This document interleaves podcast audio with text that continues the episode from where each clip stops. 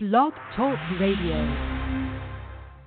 Driving all night, my hands wet on the wheel. It's Talking in Circles There's a voice in my head that drives my heel. with your hosts, Clayton Caldwell My baby calling till I need you here. and John Harlow. And it's a half past four and I'm shifting gear. Hello, everybody. Welcome to Talking in Circles. I am Clayton Caldwell with John Harlow here tonight. We're breaking down the First Data 500 from Martinsville Speedway last week. We'll preview Texas Motor Speedway this weekend as well. Also, talk about Jimmie Johnson. He's got a new sponsor for 2019 and 2020. We'll discuss that. Plus, Camping World Truck Series race. Johnny Sauter completely dominated. He goes into the Final Four at Homestead Miami Speedway, as does Joey Logano. He led 309 laps in his victory at Martinsville. 917-889-8280 to join the show anytime tonight. You dial that number. You'll get into Talking in Circles tonight. But let, let's talk about it, John. The talk of the week so far was the move Joey Logano pulled on Martin Truex Jr. Logano had the fastest car for most of the day. Truex had a better car on the longer run, 33rd.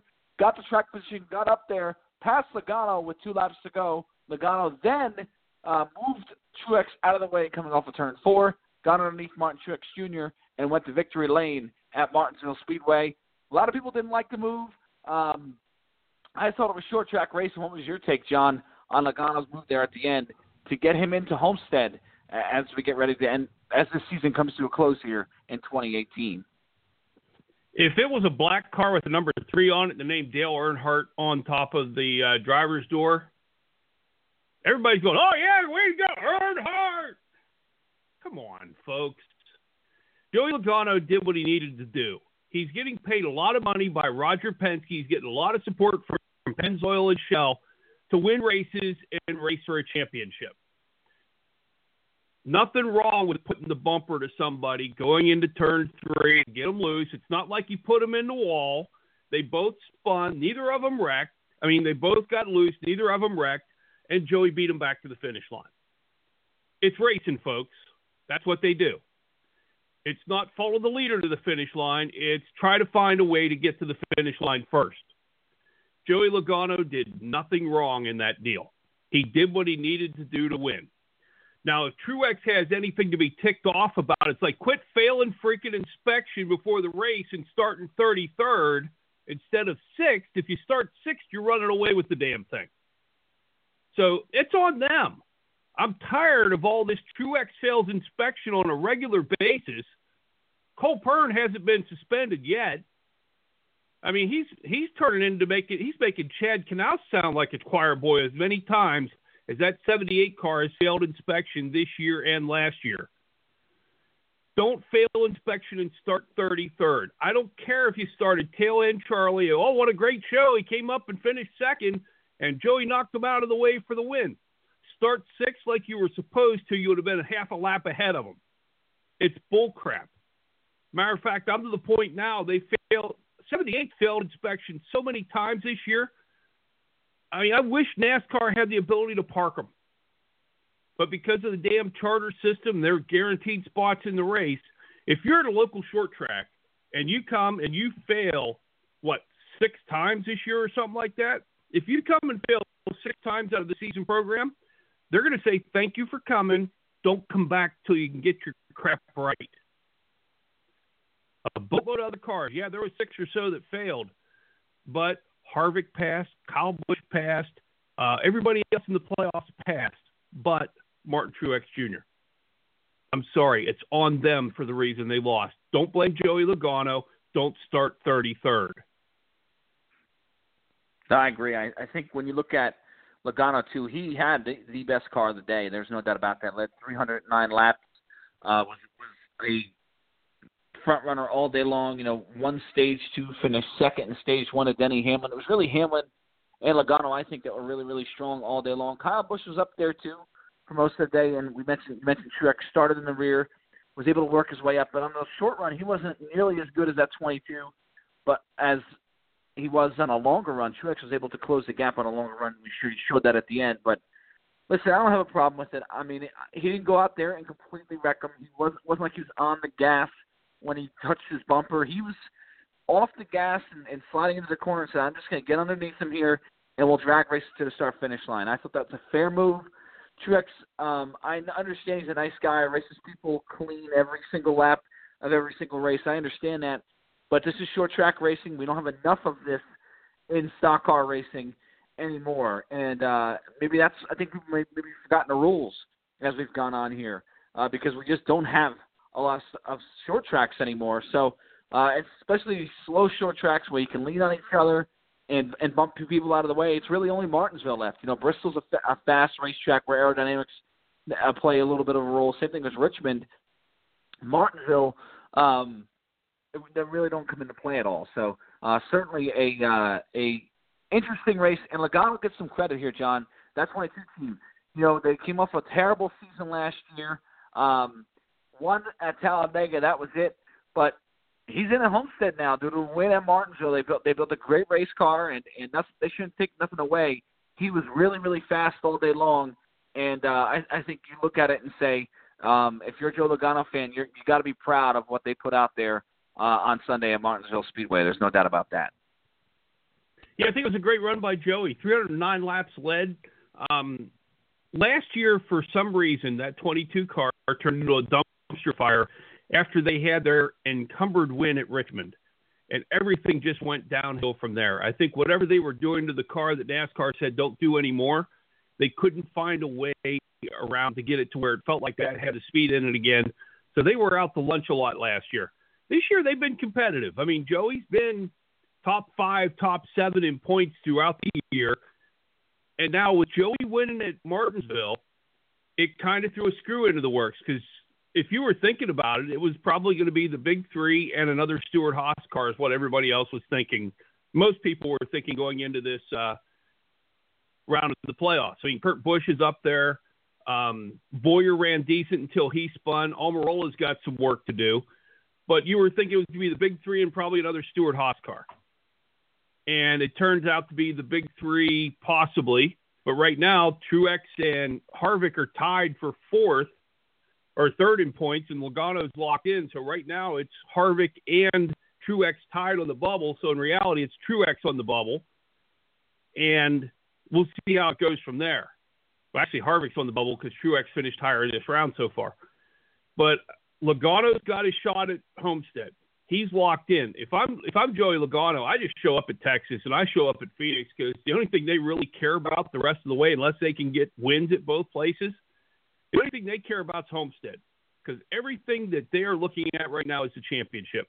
These two races mean nothing to Team Penske unless they're looking at gathering playoff points. But at Homestead, it doesn't matter. They're in. So I just sit there, ride around, uh, collect daisies, uh, look at the fans, wave to everybody as you're sitting there 10 laps down because you really don't care. Because the only car that matters now at Team Penske is the 22 car that will be hauled into Homestead Miami Speedway for the final race of the season. And boy, this is something that you look at and you say for the people who uh, are sort of down on the playoff format that we have at NASCAR currently. Um, this is a win in, in a driver and a team who could certainly you could certainly look at and say, do they really belong in Homestead? Sure, they've had a better year this year, but they haven't won a lot of races compared to Kyle Busch or Martin Truex Jr. or Kevin Harvick. You know, the big three should be do. A lot of people feel like should be duking it out for the championship at Homestead Miami Speedway, and then maybe you know we've seen Kurt Busch show some flashes at times. We've seen uh, Clint Bowyer show, show some flashes. Brad Keselowski, who no longer is in it, but he even showed some flashes with three straight wins in the middle of the year. Chase Elliott for sure, but Joey Logano was never a guy on somebody's radar ever uh, as far as winning the championship. Sure, sure, you can say, well, he might pull off a win. Um, it's not like they're they're completely out to lunch, but they have no business being in the championship, and yet here they are winning at Martinsville Speedway, which is a track that, like I described earlier, is a track that we don't really have another one like this on the Cup Series schedule. So for him to go out and win at Martinsville like he did, uh, it throws a real wrench into a lot of people's thoughts, and I think it, it makes those people who set, take, you know, maybe we put too much emphasis on one win at one racetrack uh, to get in the Homestead Miami Speedway. you know, it, it gives those people some, something to say about because you can certainly understand uh, what what those people are talking about because it certainly looks like um, you know Logano is going to be in his playoffs with just one win at Martinsville in, the, in his final four. Yeah, he's locked in. There's nothing touching Joey Logano. And if I'm, I mean, Team Penske's doing every piece of engineering, mechanical ability, everything they're doing, they are focusing on that Homestead car right now. I wouldn't be surprised. I mean, yeah, they're going to go out and try to win because that's what race teams do. But in reality, I don't think they're putting any effort into the Texas or Phoenix car now. All they are doing at the shop is massaging, doing everything they can to make that Homestead car perfect. Why else would you?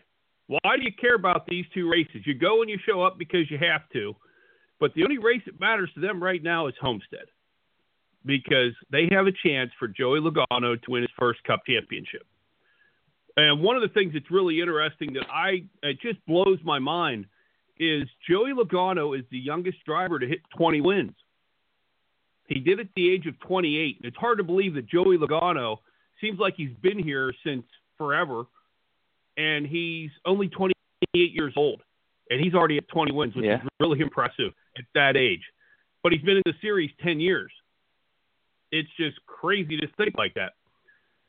Um, It, it as, is. you- as we go forward, how fast it goes. hmm one of the things you look at if you're one of the four that's not in the top four right now, the Kurt Bushes, the Chase Elliott's, the Eric Almirolas, and the Clint Bowyers, especially with the way Texas is running right now, where it's like a groove and a half track because it still hasn't widened out since the repave and the redesign. How much is pit strategy playing into effect this week for those four drivers? Because it's they're to the point where it's winning it. They have to win to get in because Mhm. they're already like 25 points behind the cutoff. So that's half a race right there. And I don't think you're going to finish 10th, and Harvick and both both Harvick and Truex are going to finish 35th the rest of the way. Yeah, it's gonna be interesting to see how how they play at Texas. Uh, a couple of other drivers from from Martinsville I want to discuss real quick. Um, Kyle Busch, you know, uh, Denny Hamlin ran good. He finished second. It was a, it was a solid weekend for him. I think if you're a Denny Hamlin fan, you feel pretty good about that. We talked about Truex, but Kyle Busch was fourth, and it was a good day. I'm not trying to to, to frown upon this at all and say he didn't have a great day because he sat on the pole, did everything he needed to do. But it just seems like that 18 car right now. What I always say about the four, I feel like the four has enough speed to win a race whenever they want to. Now, you can say they went out to Martinsville this weekend and didn't really run that good. That is true. Harvick wasn't Harvick like we saw at Martinsville. But I'm not that concerned because I think we saw a lot of speed from him, and he was the best car, the fastest car at Kansas a couple of weeks back. My concern is Kyle Busch. You could say he finished fourth. Why are you concerned about him? Because he's going to need to do better than that at Homestead, and it just seems like that 18 car right now, no matter what week, third to fourth to fifth, that's right now where they're finishing. Where you know back in July and August, uh, it just First, like second, third. right they were up in the top two or three every weekend. So are you concerned about where that 18 car is? Um, again, I'm not. I'm not overly concerned yet. I'm thinking about if I'm uh, Joe Gibbs Racing and Kyle Busch's team, but whenever they seem to have the ability to turn it on when they need to, and Kyle Busch has that ability to drive those mile and a half tracks. I think right now Kyle Busch he knows if he finishes top five all three races, unless three different people get in and win that are in the top eight, Kyle Busch is going to make it through to the show. I mean, you look at it right now. Him and Harvick and Truex have a 25 point lead over fifth place. So if they just keep their nose clean, go forward, I bet you they're massaging on that 18 M&M's car for Homestead as well. They're putting a little more effort into Texas and Phoenix than uh, Joey Logano's people will, but I think Kyle Busch is going to be fine. He usually always is. You're right. Kevin Harvick does have the speed. It wasn't the typical Martinsville for him, but Kevin Harvick's never been a really good, never really great at Martinsville. He's been great on the mile and a half, and he owns Phoenix. I mean, they might as well call it Harvick International Speedway. because he's won. I mean, you look the last 10 races at Phoenix, Harvick has averaged a podium finish. So I'm not all concerned about Harvick, especially considering he won at Texas earlier this year and he won at Phoenix earlier this year. So Harvick, I think, is going to be fine. The one I'm worried about more than anybody is Truex. And it's not just because he's um, ticked off about finishing third. He didn't have the fastest short run car. He didn't have a good long run car. I'm worried about the way Cole Pearn does things, about how they continue to fail inspections. You go to Phoenix and it's a uh, do or die race for them, and he fails inspection and starts 38. And Phoenix is a ungodly short race. I mean, it's 312 miles. In reality, Martinsville is a shorter race. It's only 250, but it's 312 miles. It's a lot faster than Martinsville. There's a lot less carnage than there is at Martinsville. So it's not like they're going to be able to play the uh, get track position on pit road and all that stuff. They're going to have to work their way through it. At Phoenix, it's a lot tougher than it is at Martinsville. I can't agree with you more. 917-889-8280 if you want to join the show on Talking in Circles tonight. Like Lee in Virginia. Hello, Lee. What do you got for us tonight? Hello, guys. How you doing? Hey, guys. Always you good to hear doing? from you, Lee. Hope you're having good a good night, buddy. I am. I am. I, so I I thought about the. I, I love what Harlow said about the um the Logano move there. I, I, I we've become soft as a society, in my opinion, on this, and and I know Truex is upset, and I think drivers in the past would have been upset, but uh, Joey didn't wreck him. You know, there's a big difference from what he did to Matt Kenseth at Kansas to and to what to what he did it to Martin Truex Jr. at Martinsville. Um, you know, he moved him out of the way, and I think we're under short under changing the fact that you know Joey was on older tires and was on the outside for most of that run and raced Martin very cleanly and held his own there and was still able to get back and touch him. And, and Brett Moffitt was on the late shift this week and said something really interesting. And he said, you know, I respect Martin, I like his family and everything else, but then the point of that is don't let Joey Logano get back to your back bumper because if you do, you got to expect to be getting hit there. And I think part of the frustration from Truex is you guys were talking before the lack of speed that's been in the 78. You got to wonder how confident he is going into Texas. And, and I know, oh, the lack of speed, but they're not as strong as they once were. I think that's pretty obvious. And and I think that's a part of the frustration from Truex where he saw an opportunity to advance and it didn't come, and they're not as confident as they once were going into Texas. Absolutely, I can't agree more. I think on a mile and a half, especially, that 78 is just not where they were. And I think maybe Toyota's may take, taken a, a, a step down. You know, we talked about Kyle Busch earlier, and it just seems like that 18. And it's not that he's horrible; it's just that he's just not as great as he once was early in the year in a mile and a half. So that's where I look at. You got to to wonder. Say, you got to wonder um, how much of that relates to the relationship between Row and JGR going south, and and whether or not that's affecting things right now. I understand everybody's saying, well, you know, Toyota and Truex is going to go. Truex and Pearn are going to go to Gibbs next year, and they don't want him. I still think that there could be some animosity between the two teams, and how much is going to be rela- relayed from one team to the other. Um, maybe the 78 isn't getting as updated chassis as they once were. I understand it's all Toyota and they all want to win a championship, but I think Joe Gibbs Racing looks at it and says we want to win a championship with Truex if Kyle Busch can't win. So I, the one question I have, Lee, if you think about it, how many times has that 78 failed inspection had to start tail end Charlie? This five or six now? And if Truex doesn't start 33rd in the field and start sixth where he qualified, Joey Logano, I don't think gets a chance to get to his bumper because he's already checked out. I mean, Truex would have had running up front if he ran the race that he ran, starting sixth, not 33rd. He's not Well, right there battling Joey there, Logano so- for the win. yeah, we had a late race caution there. You never know what would have happened on that restart, but you know they got to get that figured out, and I think that's part of it too. You know, they look at it. He's looked at it and says, "I came all this way. I drove up all this way," and I think part of that also leads to Truex's frustration, where when you're coming from 33rd at a track like Martinsville, you're bound to piss somebody off and or get upset over the course of the run. And I thought Jeff Striegle, who never makes good points, who's usually very lost, said something pretty interesting this week and said, you know, how many people did Martin Truex Jr. move out of the way coming from 33rd to first over the course of the race? Probably quite a bit. So why is it not acceptable only on the last lap? Uh, I think if we if it should be more acceptable, it should be more acceptable on the last lap. So, uh, you know, I, I think it's just Truex honestly being a kind of a big baby here and and you know losing the race and having being a sore loser and you know you got to understand that these guys are doing what they have to do to win. And Lee, if Yeah, and I it was a that- black car with a number three Goodwrench on it, and that same move happened, how crazy is the crowd going? Oh, the fa- the fans are amazing, aren't they? Because this is a eh, how many of these fans who, you know, were around 30 years ago who were booing Joey Logano would have cheered Dale Earnhardt and defended him till in a sword fight over a move like that, over moves much worse than over the Terry Labonte Much move, worse. which was the dirtiest move in the history of NASCAR racing, in my opinion. And they defended him. And so it's amazing how many things uh, change over the course of 30 years and have people forget because that would have been very acceptable to Earnhardt fans 30 years ago. For sure, I totally agree. Liam, I get your take on something else here.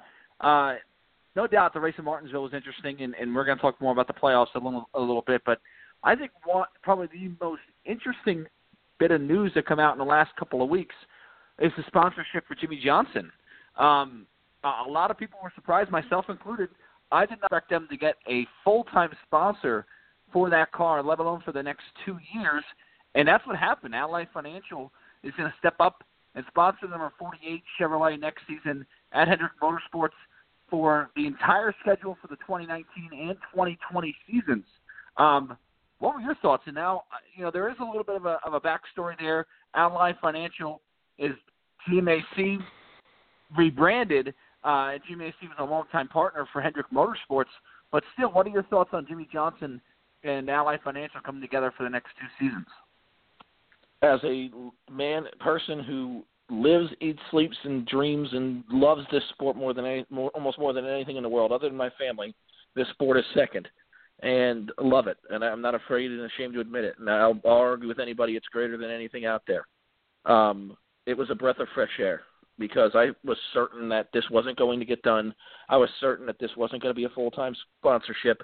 And what I really liked about it was they didn't pull it from somebody else. My concern was okay, they pull Caterpillar or something like that from another smaller team, and then that team has to fight for a sponsor. And we've seen that countless times before, including with Caterpillar.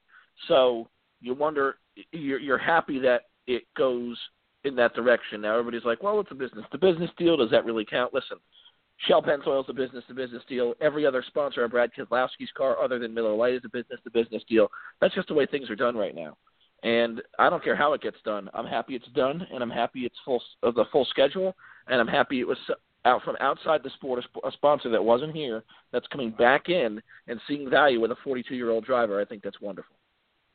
One of the things that I read, Lee, is uh, they're looking at probably getting about the same amount from Allied Fi- Allied Financial as they would as they got from Lowe's, which is pretty close to thirty million dollars a year between activation and all the other stuff. And one of the things, if you think about it, Allied um, about three quarters of their business is car loans. Right. And Rick Hendrick is probably the biggest car dealer in the Southeast. So, yeah, it's a great business to business partnership if you're Ally Financial. Uh, Rick Hendrick has a great history with them. Brian Vickers won the uh, back then the Busch Series championship with GMAC on the hood. It was Ricky Hendrick's first sponsor. So, and, and Rick even said when they made the announcement, there's still a lot of the guys from GMC or GMAC who are still in the leadership positions at Ally Financial. So it's almost a coming home of that sponsor. And it really means a lot to Mr. Hendrick because that was his son's first sponsor when Ricky started driving. So I think it's a great move on that part. Um, while we're talking about silly season, Lee, and we got you on the horn, you're always a wealth of knowledge. The Tyler Reddick move going from Junior Motorsports to RCR. I was talking to Clayton before we went on the air, and I'm thinking it's a step backwards. What do you think? I think you could say that, but at the same time, John, and I, I agree with you at this point, it does look like a step backwards. Matt Tifft made a similar move last year, probably from a team that's that's maybe even better than Ju- Junior Motorsports.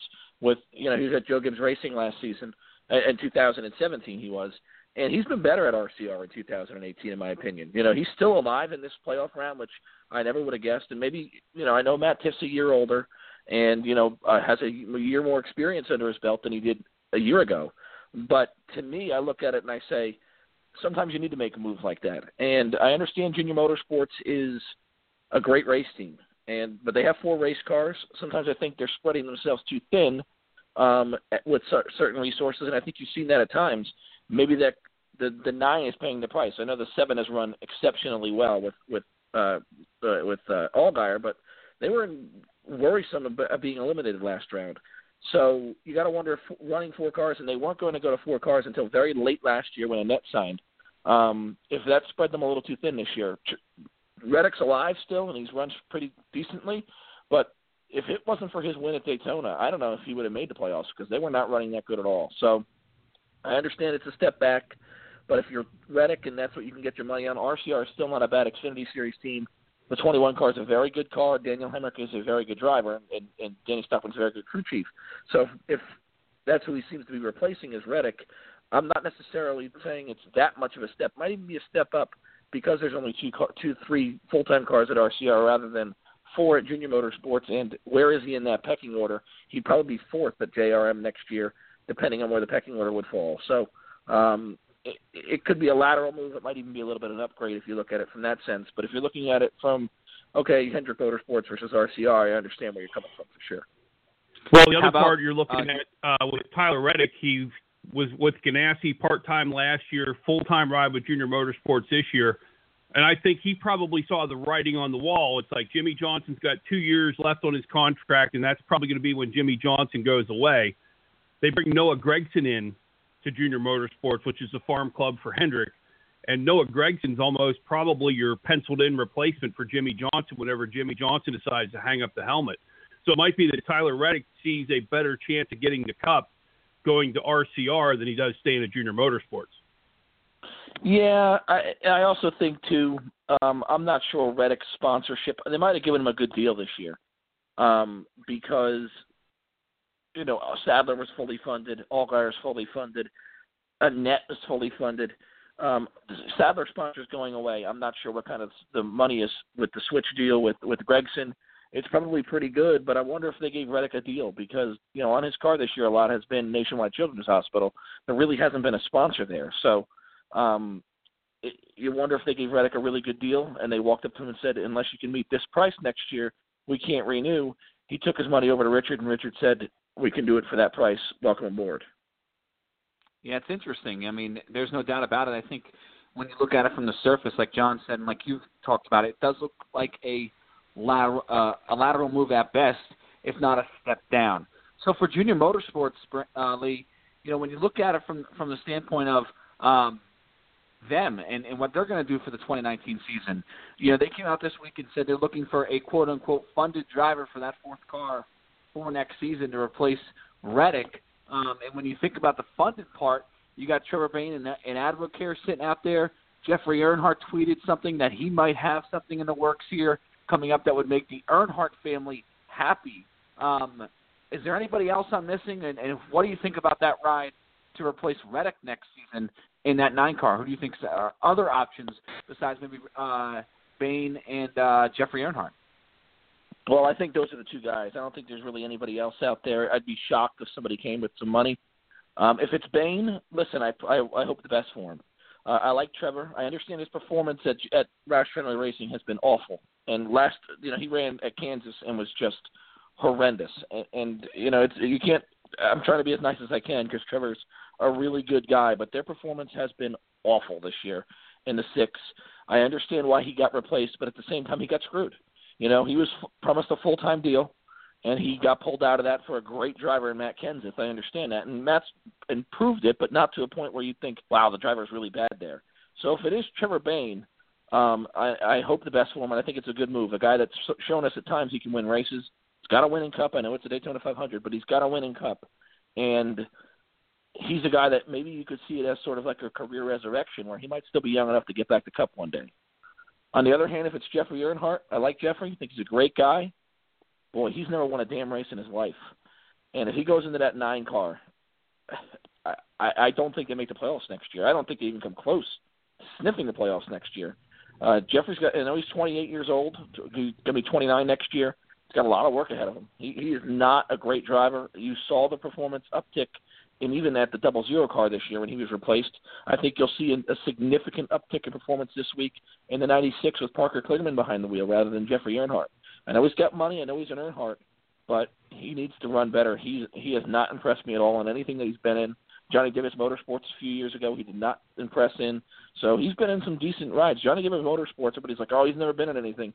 Johnny Davis Motorsports is, is a pretty respectable Xfinity Series team. They're not going to win races, but he has to do better than he did in that car years ago, and he never did. So there's a lot that goes into it, and I like Jeffrey. He's a good guy, and I hope he does well, and I think it'd be great for the sport if he did. But I just don't see it happening. Haley, while we're playing silly season, let's put the crystal ball out. Where do you see uh, Ross Chastain going next year?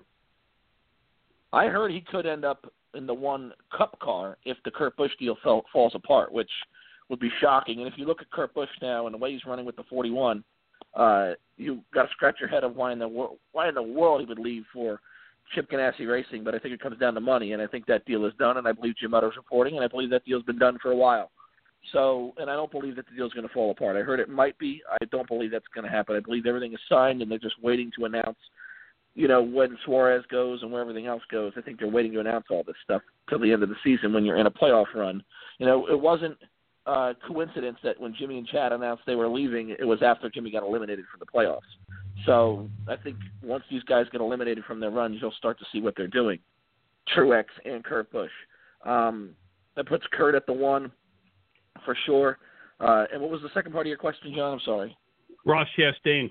Oh, and Chastain. If he I doesn't end up with go the one, I think he you- goes. I think he goes full time Xfinity with Chip Ganassi Racing in the 42 car. Um, he impressed. He won a race in that car, um, and I just think Ross is a guy that I know a lot of people aren't happy with the way he's raced people in the past, but he's been impressive. I mean, we uh, just talked about Johnny Davis Motorsports. He made the playoffs at Johnny Davis Motorsports, and I think he would have made it regardless of the win he got. He would have made the playoffs. He beat Michael Annett at Junior Motorsports, which, like we've talked about, is a four-car Xfinity Series team aligned with Hendrick Motorsports. He beat them this year, fair and square, and would have made the playoffs over Michael Annett. That is extremely impressive, uh, no matter who you are. And Chastain's a guy who's battled and he's grinded.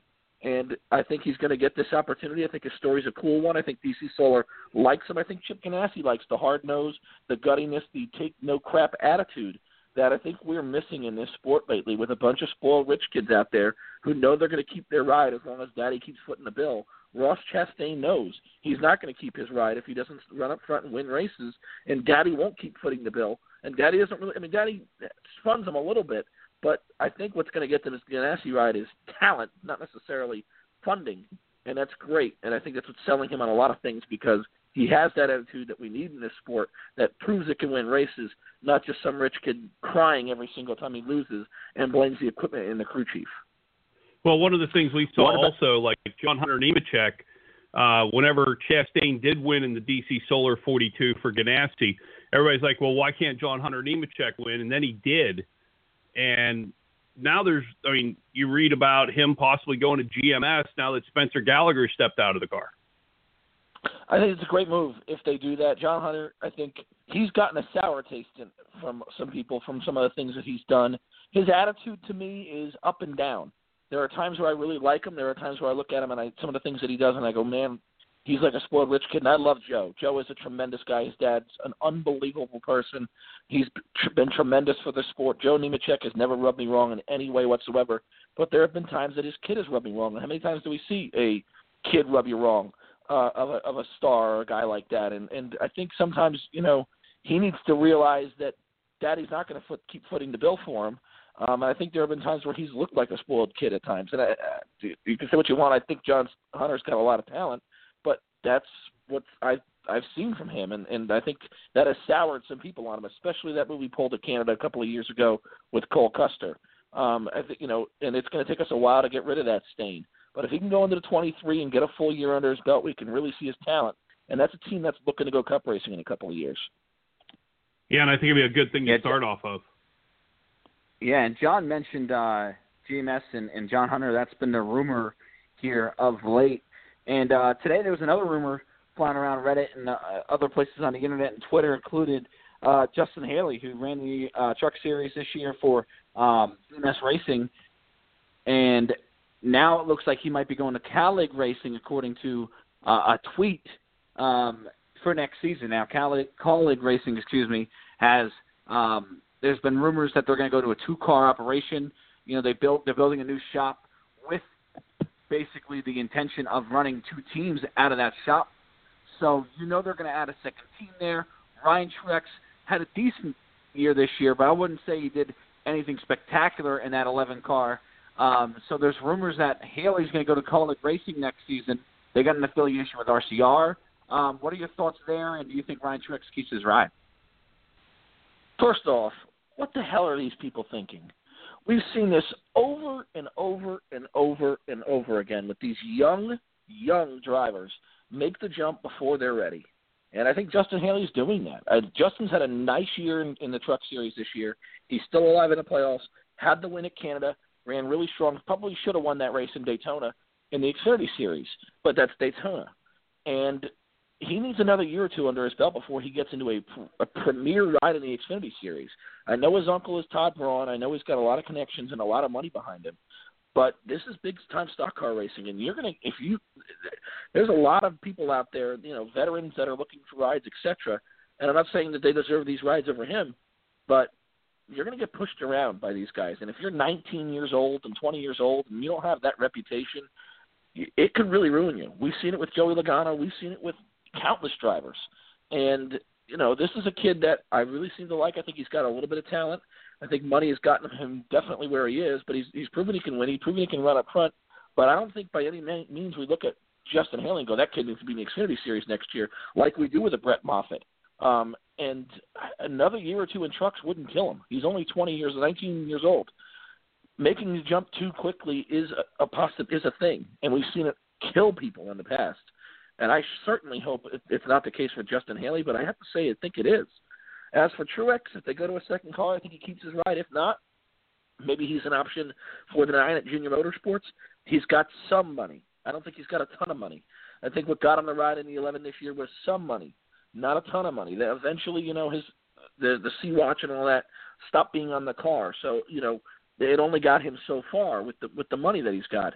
Um, we'll see where that some money takes him. I think he'll have a ride next year. He's done. He made a playoffs this year. You know, I think he got further than Blake Koch did, which I think Blake is what did just as good a job in that car. But um, he'll end up somewhere because he's got the funding behind him. It depend. I don't know where exactly, and it's going to depend what that money can buy him. So if Cole Custer ends up in the 41, which may or may not happen because we also have the, the rumors of the Daniel Suarez going there. Yeah. Do you see Stewart-Haas making the 98 more full time, or you see it being the once in a blue moon, especially since Harvick's saying he's not running Xfinity anymore? Well, if if Custer goes Cup racing, Briscoe is going to be in the double zero full time. I don't think though that Custer is going Cup racing. I think Stewart-Haas is doing the right thing and seeing all those precautions with these young drivers who looked good, but you know could be good one day. But let's not rush them too soon and are looking at it and saying, "Hey, we don't have a sponsor for this kid. You know, Gene Haas is funding almost all of that car, which is fine, but you want to maybe get that funding in Xfinity before you can go Cup racing." Um, and Cole needs to prove that he can run up front and win races, and he's he's still alive in the playoffs, but he's only got a win, and that was last year at Homestead. So he needs to prove that he can do better. Um, I think he stays in the double zero, and if I had to guess, I would imagine that Trump steps up big time for Chase Briscoe, who I think is a great driver, and they run that 98 full time next year as well. Interesting. That, how about that'd be uh, great this to see. At, how about this weekend at Texas Motor Speedway? Um, you know, we talked about Martinsville, and Martinsville was such a interesting race because it, let's face it, we don't have that slow short track where you know uh, mechanical grip is, is the premium and aerodynamics mean virtually nothing. We don't have those anymore, other than Martinsville Speedway on the schedule in the Cup Series. So it's sort of like an outlier. I almost look at Martinsville like I look at a super speedway race because you say it's a lot different as far as the talent to win, but it's just the fact that it doesn't really translate to Texas, Phoenix, and Homestead, or any other racetrack for that matter. Um, so I guess my point is, what do you expect to see? Who do you expect to be fast this weekend at Texas? Um, and do you think Logano will be able to carry his momentum. You know, John talked about maybe him, you know, them coming to, to Texas and Phoenix and not really uh, giving a, a full attention to that car because they're focused 100% on Homestead. What are your thoughts on on Logano's plan and, and Texas in general as we get ready for this weekend here starting tomorrow? If I had to guess, and I think I'm right on this, I think the teams finished up their homestead cars this weekend. So from here on out, they're done. They work so far ahead that I'm pretty sure they're done uh, with their homestead cars. So I'm not sure how much it would affect them going to Texas um, and, and going forward here with the 22. They haven't had the speed on the intermediates that you would hope. They've what got them through was they were extremely consistent early in the year, um, and they've had good enough. They've done good enough to get through. That's what got them through, and then to win at Martinsville gets them the Homestead. Um, I think you're going to expect more of the same, sort of like a Terry Labonte type of guy that the 22 was. Uh, you know, looked off almost the whole race, and then in the final 50 laps, there he is running a fifth or a sixth every week, and that's basically what he's done. I think you could expect that from the 22. I'd be stunned if they went out there and showed a dominant performance.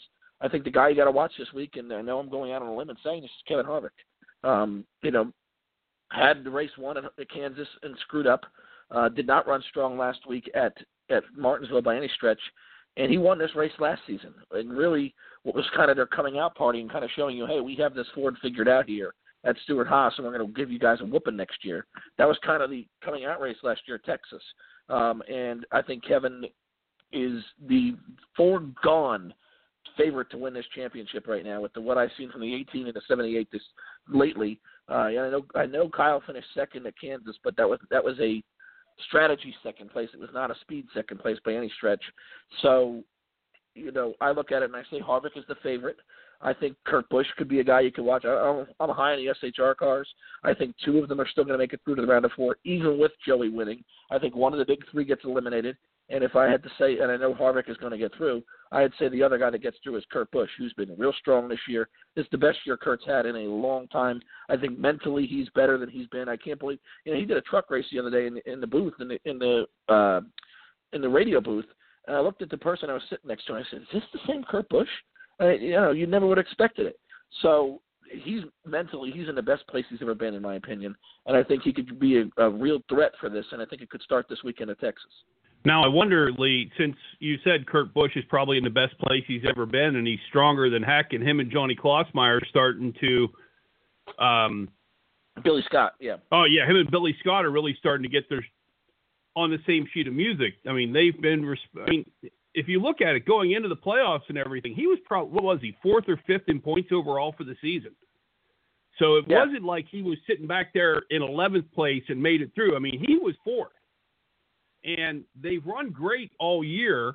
It's just that Harvick and Kyle Busch winning seven races each puts it in a whole different planet. But I think you're right. right. I think Kurt Busch is somebody who could be somebody to really pay attention to this week at Texas. They run good on the mile and a half. All the Stewart-Haas cars have run good on the mile and a half. And I think Harvick is the one to beat. I think Harvick for sure is the one to beat at Phoenix. But if there's a Stewart-Haas car other than Harvick that pulls it out this week, Kurt Busch is the one that you probably put your money on if you go to Vegas. But if, like, yeah, say for example, Kurt Busch makes the final four, do you see him going back to Gene Haas and saying, "Oops, sorry, I, I wasn't thinking"? Let's keep this together. I think deal, or I think it's like what like when Tony fired Darian Grubb before he won the championship. The deal's done. You can't go back and say no. You know, I mean, Tony after he won that championship in 2011, he probably would have said, "Man, that was really stupid to get rid of Darian Grubb because we ran real strong there in the final 10 races." Um, but it was done, and then you don't look. Then you look at it and you look like an ass if you bring him back, especially when you're the driver and the owner. Um, and and so Kurt, I think, would be in the same way, where hey, I'm out, and I think it came down to money. Honestly, I don't think it came down to performance. I think it came down to anything. I think Kurt's looking at okay, I'm 39. I've been here 18, 19 seasons now. Um, it's and I'm looking to ride away into the sunset. I want to get paid what I deserve to be paid. Uh, I think Stewart-Haas said we're going to pay you this. I think Chip Ganassi said we'll pay you this much more, and he said let me go to Ganassi and get paid that much more. Hopefully, turn around that program at the one because the driver they got there right now doesn't seem to give a damn. How about Chase Elliott, Lee? I mean, uh, here's a guy who is the lone Chevrolet in the playoffs still. Um, you know, he's he's certainly um, shown that he can win races now. You know, bam, bam, bam. He's won three in the last what ten races. Um, what do you think his shot is at Texas and Phoenix coming up? I mean, we've seen this nine team. They've shown a little bit more speed here, but do they have the raw speed to catch the four, to catch the 18? What are your thoughts? I think they do to catch the 18. I don't think anybody has the raw speed to catch the four, um, and that's my opinion. Uh, you know, and I think the the nine has a chance to win this championship. I think they have a chance to win at Texas, but like like I've said, you know, they wouldn't have touched the four at Kansas had Kevin not spent on pit road. Nobody would have. Um, and so, uh, you know, unless Kevin steps on it again this week and, and, and screws up, I think he's the ball found favorite. Now, something happens, a, a loose wheel, something like that happens, uh, and it's anybody's game, in my opinion. In the nine and the 18 and the 78 and the other and the, the 41, I think they can go out there and run up front and win this thing, and the, even the two. Uh, but I think at this point, it's Harvick, and if he loses, it's a cloud of it's a whole bunch of other guys uh, at these intermediate tracks. I just think they've been that strong this year, and it's going to be the same when we go to Homestead. How about the Truck Series race at Martinsville this weekend? Johnny Sauter was your winner. It's Brett Moffitt, Myatt Snider, Ben Rhodes, and Kyle Benjamin. Your top ten. I mean, Johnny Sauter is, is he the? I mean, is there anybody that can challenge him right now? Do you think? I mean, Moffitt's yes. some speed. They're, they're getting they're getting uh, a new engine this weekend at Texas. That's right. Uh, who else do do you think can compete with Sauter for this championship? Because he went out there at Martinsville and a race that you know basically would eliminate he need he won and basically eliminated any doubts that he wasn't going to compete for the championship and just put a whipping on him. Led 148 of the 200 laps, just completely dominated the event. Uh, Sauter Moffitt, who else do you think can compete for this championship in the Truck Series? Sauter and Moffitt. I love the move that they're going to the NT1 spec engine. I think they realize they've been getting beat at times with this. Um, the, the 16 truck that is in Moffitt, in my opinion. Uh, I think they're a team that can really run up front. Brett has shown he can win when it counts, when it matters, when it needs to. He's sort of a throwback like Chastain, no no BS kind of guy. Has had to grind away for every single opportunity he's had in this sport. Doesn't have any money behind him, and this team has been resilient, you know. And and they lost their driver Ryan Truex like mid-January and had to f- scramble quick and find Brett Moffitt, and they're here, and they've been real strong. I think he's an op- I think he's a guy that can run that can challenge Sauter. Uh, GMS has got a ton of money behind him. Johnny Sauter is another guy who's, you know, at one point in his career was starting and parking his second Xfinity Series car for Derek Cope ten years ago, and he's here now in the Truck Series, winning, competing for championships and dominating races. That's what happens, and that's the resiliency that you need to have when you're when you're a guy in the Truck Series. He's won a championship before. He's not ancient, and that truck that team is clicking on all cylinders. Um, Matt Crafton just doesn't have it. That that that, that 88 truck, I'm surprised they're even here. Uh, like I said the other day, I think if there's a team that can shock us and come out of nowhere, it could be them. But they haven't shown that they've had that speed all year long. Since the fire, that team has just been not very good at all. But these truck series come down to late race restarts a lot, and it could be anybody at, at Texas. But if I'm going to put my money on somebody, it's going to either be the 21 of, of Sauter or the 16 of Moffitt, and nobody else. Yeah, I think Lee, you're right with the uh, uh, Matt Crafton deal, and the other part is not just the fire at ThorSport that put them backwards. I think the very, very late switch to Ford. What was it? Mid January they announced they were Yeah. switching to Ford. So I mean, they probably didn't even have their fulls together. They probably still don't have their full stock of trucks together yet. I mean, they bought some of the old Brad Keselowski trucks and stuff to get them started with Ford, but I still don't think they're um, even have their hands around what the Ford truck does compared to the Toyota they ran forever. Um, and it's something interesting you brought up there, Lee. You look at Brett Moffitt and what he's done and how. I mean, he was supposed to be the bright superstar whenever Michael Waltrip Racing was there. He was the um, up and comer, and then Michael Waltrip Racing fell apart. He ran a little bit for uh, Front Row, but where do you see Brett Moffitt next year? Do you see him staying in the Truck season, Series, or do you see somebody give him a shot in the Xfinity? Boy, I hope somebody gives him a shot in Xfinity, John. I would love it because I think he would. I think he'd turn heads. I think he's a tremendous driver, and as much of a dope as Michael Waltrip proves to be every single time you see him on television, he has a, he had an eye for talent. You know, Michael McDowell's a very good driver. He had Josh Wise there, who turned out to be a very good driver, and this kid Moffitt is the best is is one of the best drivers, young drivers in the sport right now. The problem is uh, he doesn't have any money behind him. and you know talent can only get you so far, and he's going to have to grind much like Ross Chastain for every single opportunity he can get. And honestly, the only reason why Chastain got the opportunity with Johnny Davis is because he had a little bit of money behind him with the watermelon deal, and he's proven he can run up front and run strong. And now it's that's led to a great opportunity with Ganassi. It looks like next year. Um, Brett, to me, had Toyota behind him. I think they still, I think they're still behind him, but he's getting a little older, and I think they feel like Christopher Bell might be a better option. Um, I would try and stay put with the 16 if I can, and I, I would keep that in the back of my mind. And I wouldn't take anything under a Johnny Davis Motorsports and Xfinity to go run. But if it comes down to where the 16 says, "Hey, we're going to hire this guy," and you don't have anything, get seat time and go drive for somebody. Don't do what Drew Herring's doing and just you know not even having a career. Go drive something and prove what you can do, and if, keep your keep your career going. Keep your fingers in the sport because something could happen where somebody ends up injured or something, and they look at it and say, "Who are we going to hire?" Oh, Brett Moffitt's already here and you run strong, and that can lead to an opportunity. Um, so keep your fingers in it if the 16 deal doesn't come back, but try and stay put. If that deal does not turn out to be as good next year, then go elsewhere. But uh, he doesn't have any money behind him, so I'm not hearing his name linked, and that's extremely unfortunate because he's got a world of talent. Okay, I'm Yeah, going to really mess with everybody's head. Let's look at 20 at the 2020 thing because that ought to be about the time Joe Gibbs is ready to bring Christopher Bell up. Where does he go at Joe Gibbs Racing? Also, it's the year Kyle Busch's contract up, but I don't see them walking, letting Kyle Busch walk away. Hey, So that probably Somebody- means Christopher Bell goes into the 11. Where would Denny go? I'm not saying I'm not saying that that you know that Kyle Busch rumor that came out this year about Kyle Busch Motorsports going Cup racing. I think it's got some legs, and I think a lot of people misinterpreted it and said, "Oh, 2019." I think it could be for 2020. I think Kyle's putting his ducks in a row, trying to get some money behind him. Gibbs likes to have an affiliate, but I think he looks at it and says we also we need to have an affiliate team running. Toyota wants more teams. Um, if Kyle, which I I don't know why in the world you'd want to start a cup team, but Kyle's got enough balls to do so. And I think he, if he were to bring somebody aboard, and Monster could, you know, if Kurt retires and walks away and says, "Adios, sayonara," and Monster decides they want to stay in the sport as a sponsor, they were with Kyle before they were with Kurt, so maybe they could end up back over there. But uh, I, that Kyle Busch Motorsports deal might have some legs, and Kyle could go drive for them. If that's the case, that opens up the 18 and a couple of other rides if he wants to take somebody else with him to Kyle Busch Motorsports in a two-car operation. So don't say that that's not going to happen, and don't think that's not might, not going to happen because I've been hearing from several people that that deal could be happening for 2020.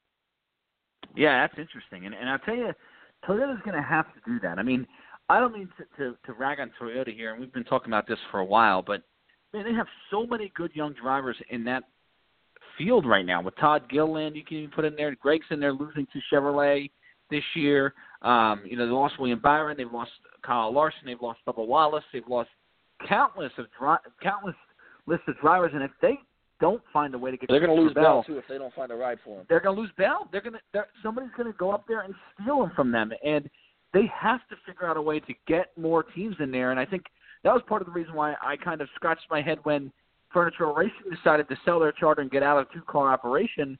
You know, now we know that Barney didn't want to put any money into it at all at all.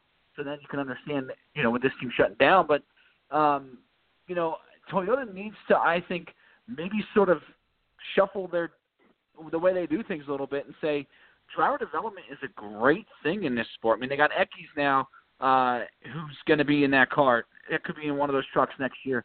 You know, they have a lot of, of good young drivers. Todd Gilliland, Maybe Harrison shuffle it up a Burton. little. Harrison Burton, yeah. Maybe shuffle up a little bit and say not put so much money in driver development because we have a good young family. Even Ryan Preece, Lee. Ryan Preece is a guy who Toyota helped really save his career and give him an opportunity here, and now he's going to Chevrolet with with JTG Daugherty. So uh, another uh, driver there. So when you look at it from that standpoint, you say they have to sort of figure out a way to get their young talent and premium equipment. And if you're saying what, what you know, it, it would make sense. You're right. Kyle Busch has the guts to do it. He has the the, the motive to do it. I, I think he'd be crazy to do it because he's running so good. But who knows? Maybe Toyota needs to look at this and say, this is how we're going to get our young kids and good equipment because they certainly have a lot of drivers and a lot of great young drivers, but they just don't have a lot of room for them right now. And And Kyle's like Suarez, Tony, in my too. opinion. He may Kyle's like Tony, in my opinion. He loves this. He don't want to step away from it, and he may want something to uh, have after his driving career is over. And in my opinion, that's what this could be behind for Kyle, just like Tony has. Where Tony, you know, he's got Gene Haas there with him as an investor, and that's that's a big time opportunity for Tony. He's going to be making money as long as you know that team is running with you know he's making money off of that deal. And I think Kyle wants that in the, in the future as well. So I think that's part of the reason why he's starting. It might start that team up. Um, it's going to be interesting to see what Toyota does. And I think you're right with the driver development. Nobody else is doing it, and all they're doing is just saying, "Let Toyota develop these guys, and we'll just pay them, pluck them from Toyota." And that's what's happening.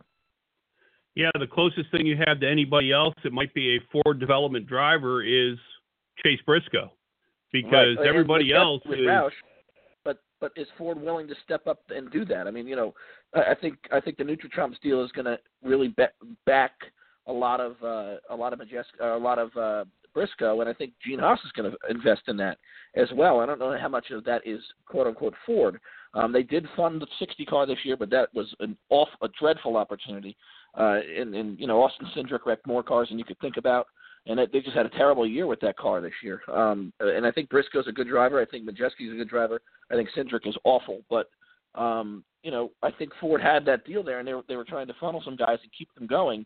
Uh, I don't think Majeski's going to get a full time ride next year. I hope he does, and I think Briscoe is going to be a lot of Gene Haas and all of that behind them. But I think Ford took their money out of Keselowski's team and threw it to that 60 car this year, and they're going to spread it out again next year to some of these younger kids. But that's in the Xfinity Series. That's not in the Truck Series. And Gibbs has a full time, has a good Xfinity Series program, so that it may not necessarily be needed in the Truck Series. And honestly, for the benef- betterment of the Truck Series, I'd love to see that. To see, you know, I know Kyle Busch Motorsports may go away, but that to me would level the playing field even more in the Truck Series. Well, and the other part I was wondering is if you think about it, and we're talking about the driver development part, Toyota still has four or five different young drivers who are coming through Keith, Keith Kunz's midget program, the same midget program that produced the Kyle Larsons, the same people who produced the, the Christopher Bells. There's still three or four more coming through Keith Kunz' midget program that are going to be ready to go Haley truck racing, whatever, in a couple of years. Yeah, for sure, for sure. And you could just fund a Truck Series team and be a, be a support, a manufacturer supporter, and not necessarily throw as much money as as as you are Busch Motorsports.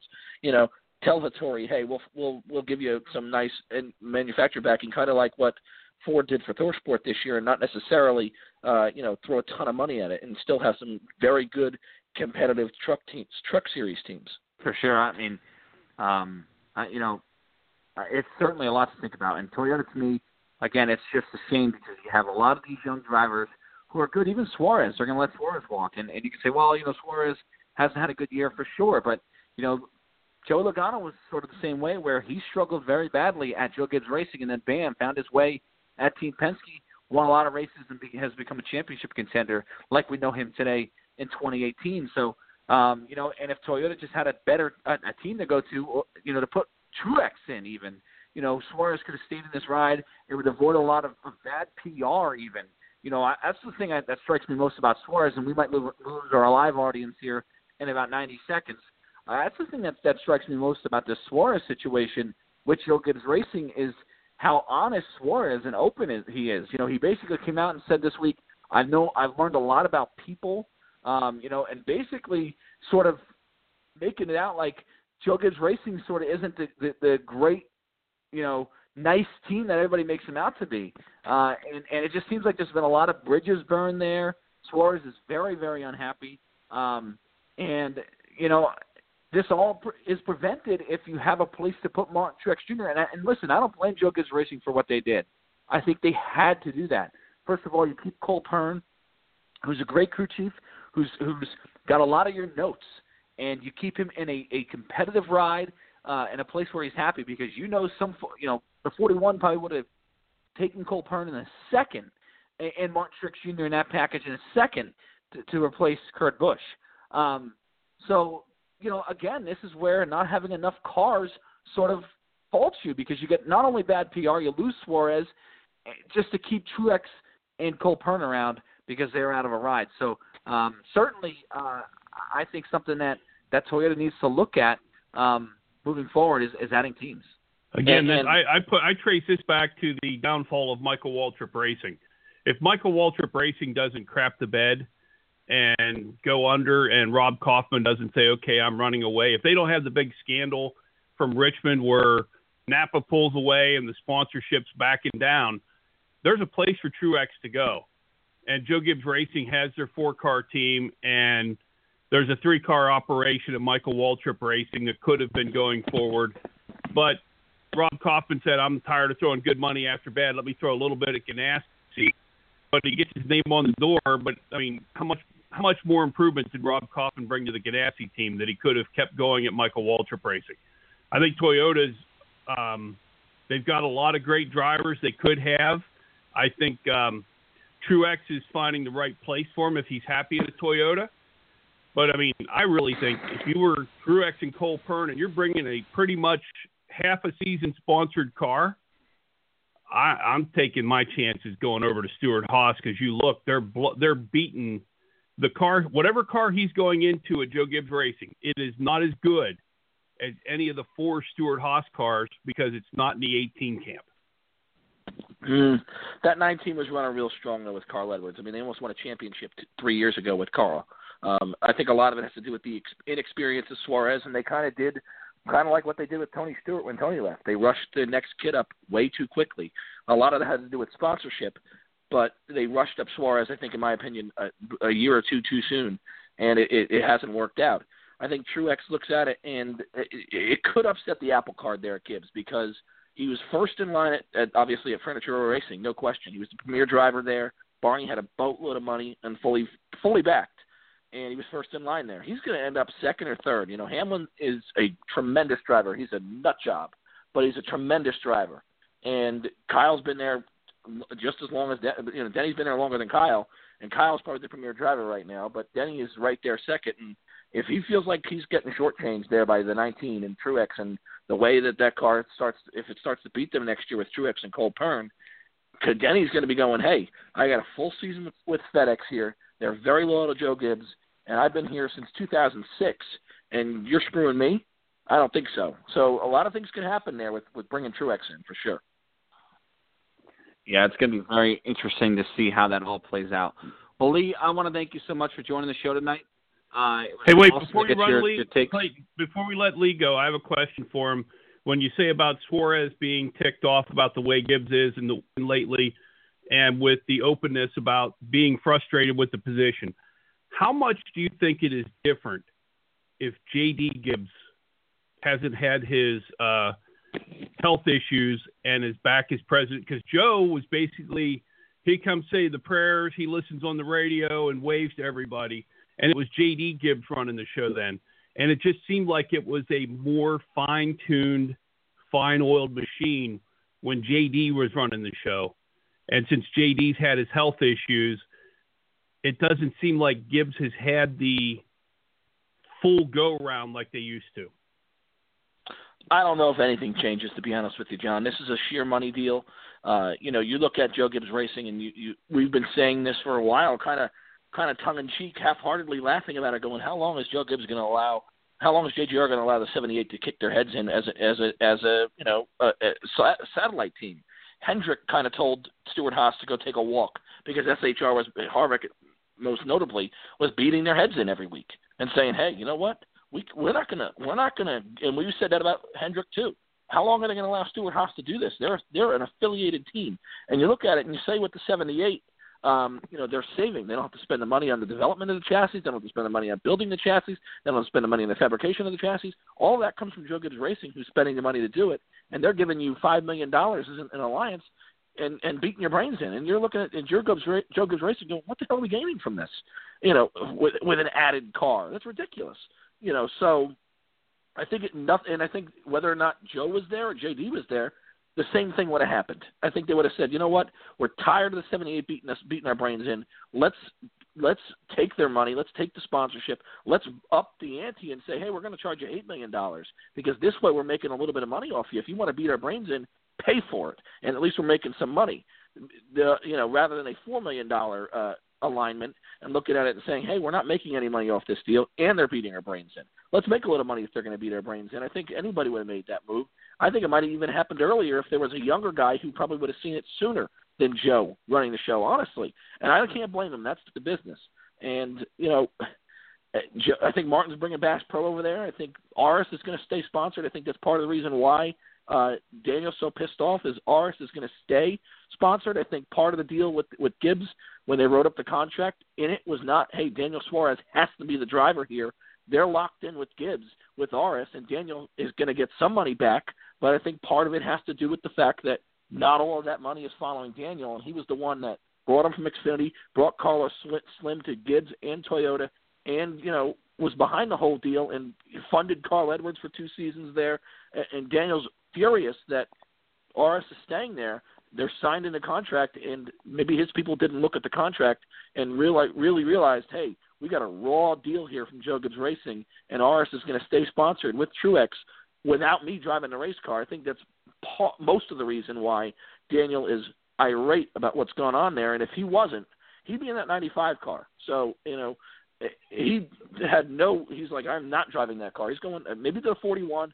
I hope that's where he went, winds up. It could resurrect his career, but I don't think there's as much money behind him as there was at Gibbs, and I think that's part of the reason why he's so furious and probably had to take a major pay cut to drive the 41 this year. Next year. Yeah, listen, no doubt. I I, I uh, agree with everything you just said, Lee. It was uh, spot on for sure. Thanks so much for joining the show. That everybody out there. We'll see you next time here on Talking Circles. Good night, everybody.